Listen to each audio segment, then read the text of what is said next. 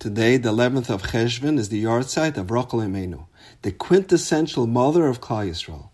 There's a famous pasuk in Yirmiyahu about Rachel Imenu. Koil barama nishma. A voice is heard in the heavens, Rachel mevaka al Rachel is weeping about her children. Ma'ana li nochem al She refuses to be consoled about the plight of her children. A story is told that one year back in the 70s, on the yard yahrzeit of Rachel Imenu, a group of Bachrim from the Mir Yeshiva in Shalim went to daven at Kever Rachel, and they asked the venerable Mashgiach Reb Chaim Shmulevitz if he wanted to come along. He said, sure, but first let's find a public phone so that I can tell my wife that I'll be home a half hour late. They arrive at Kever Rachel, and immediately Reb Chaim Shmulevitz approaches the Kever, and the Bachrim overhear him saying, Mama, Mama, Chaimke is due. Mama, Chaim is here. And then he said, even though Hashem has instructed you not to cry, as the pasuk says, "Mini koilech mebechi," refrain your voice from weeping. But Chaim is telling you, "Wein, wein für deine Kinder," cry, cry for your children. On the trip home, as Talmidim asked him, Rabbi, how were you able to instruct Mama Rachel to cry? How can you go against the pasuk where Hashem said specifically, "Mini koilech mibechi"? Rachel, don't cry. And Reb Chaim told the Bachrim something that's entered the realm of legend. While a father, Hashem, could tell his daughter Rachel to calm down and not cry, a child, however, can always ask their mother to cry on their behalf.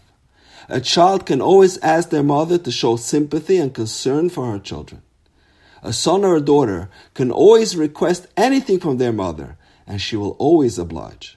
And that is why I asked our mother Rachel to beg and plead on our behalf. Parenthetically, they once recounted this story to Reb Nosson Tzvi Finkel, the legendary Rosh Yeshiva of the Mir Yeshiva. He asked his Talmidim, What lesson do you take out of this story?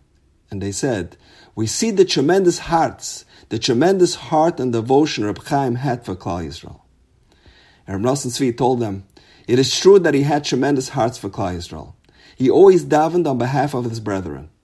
But let me tell you what lesson I see. If you have to come home late one day, call your wife and let her know. And don't let her sit around and worry. Vintage Rav Nosson Tzvi.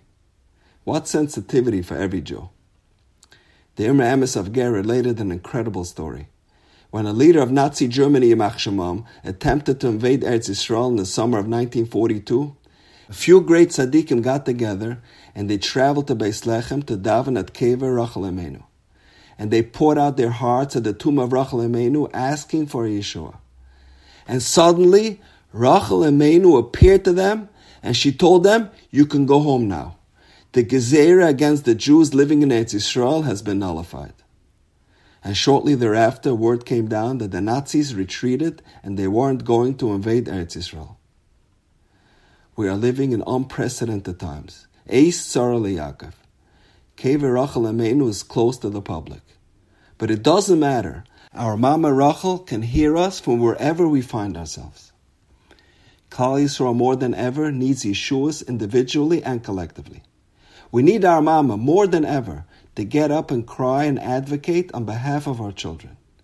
So, in the words of Reb Chaim Shmulevitz, Mama Rachel, cry, cry for your children. And now, we know. Have a wonderful day.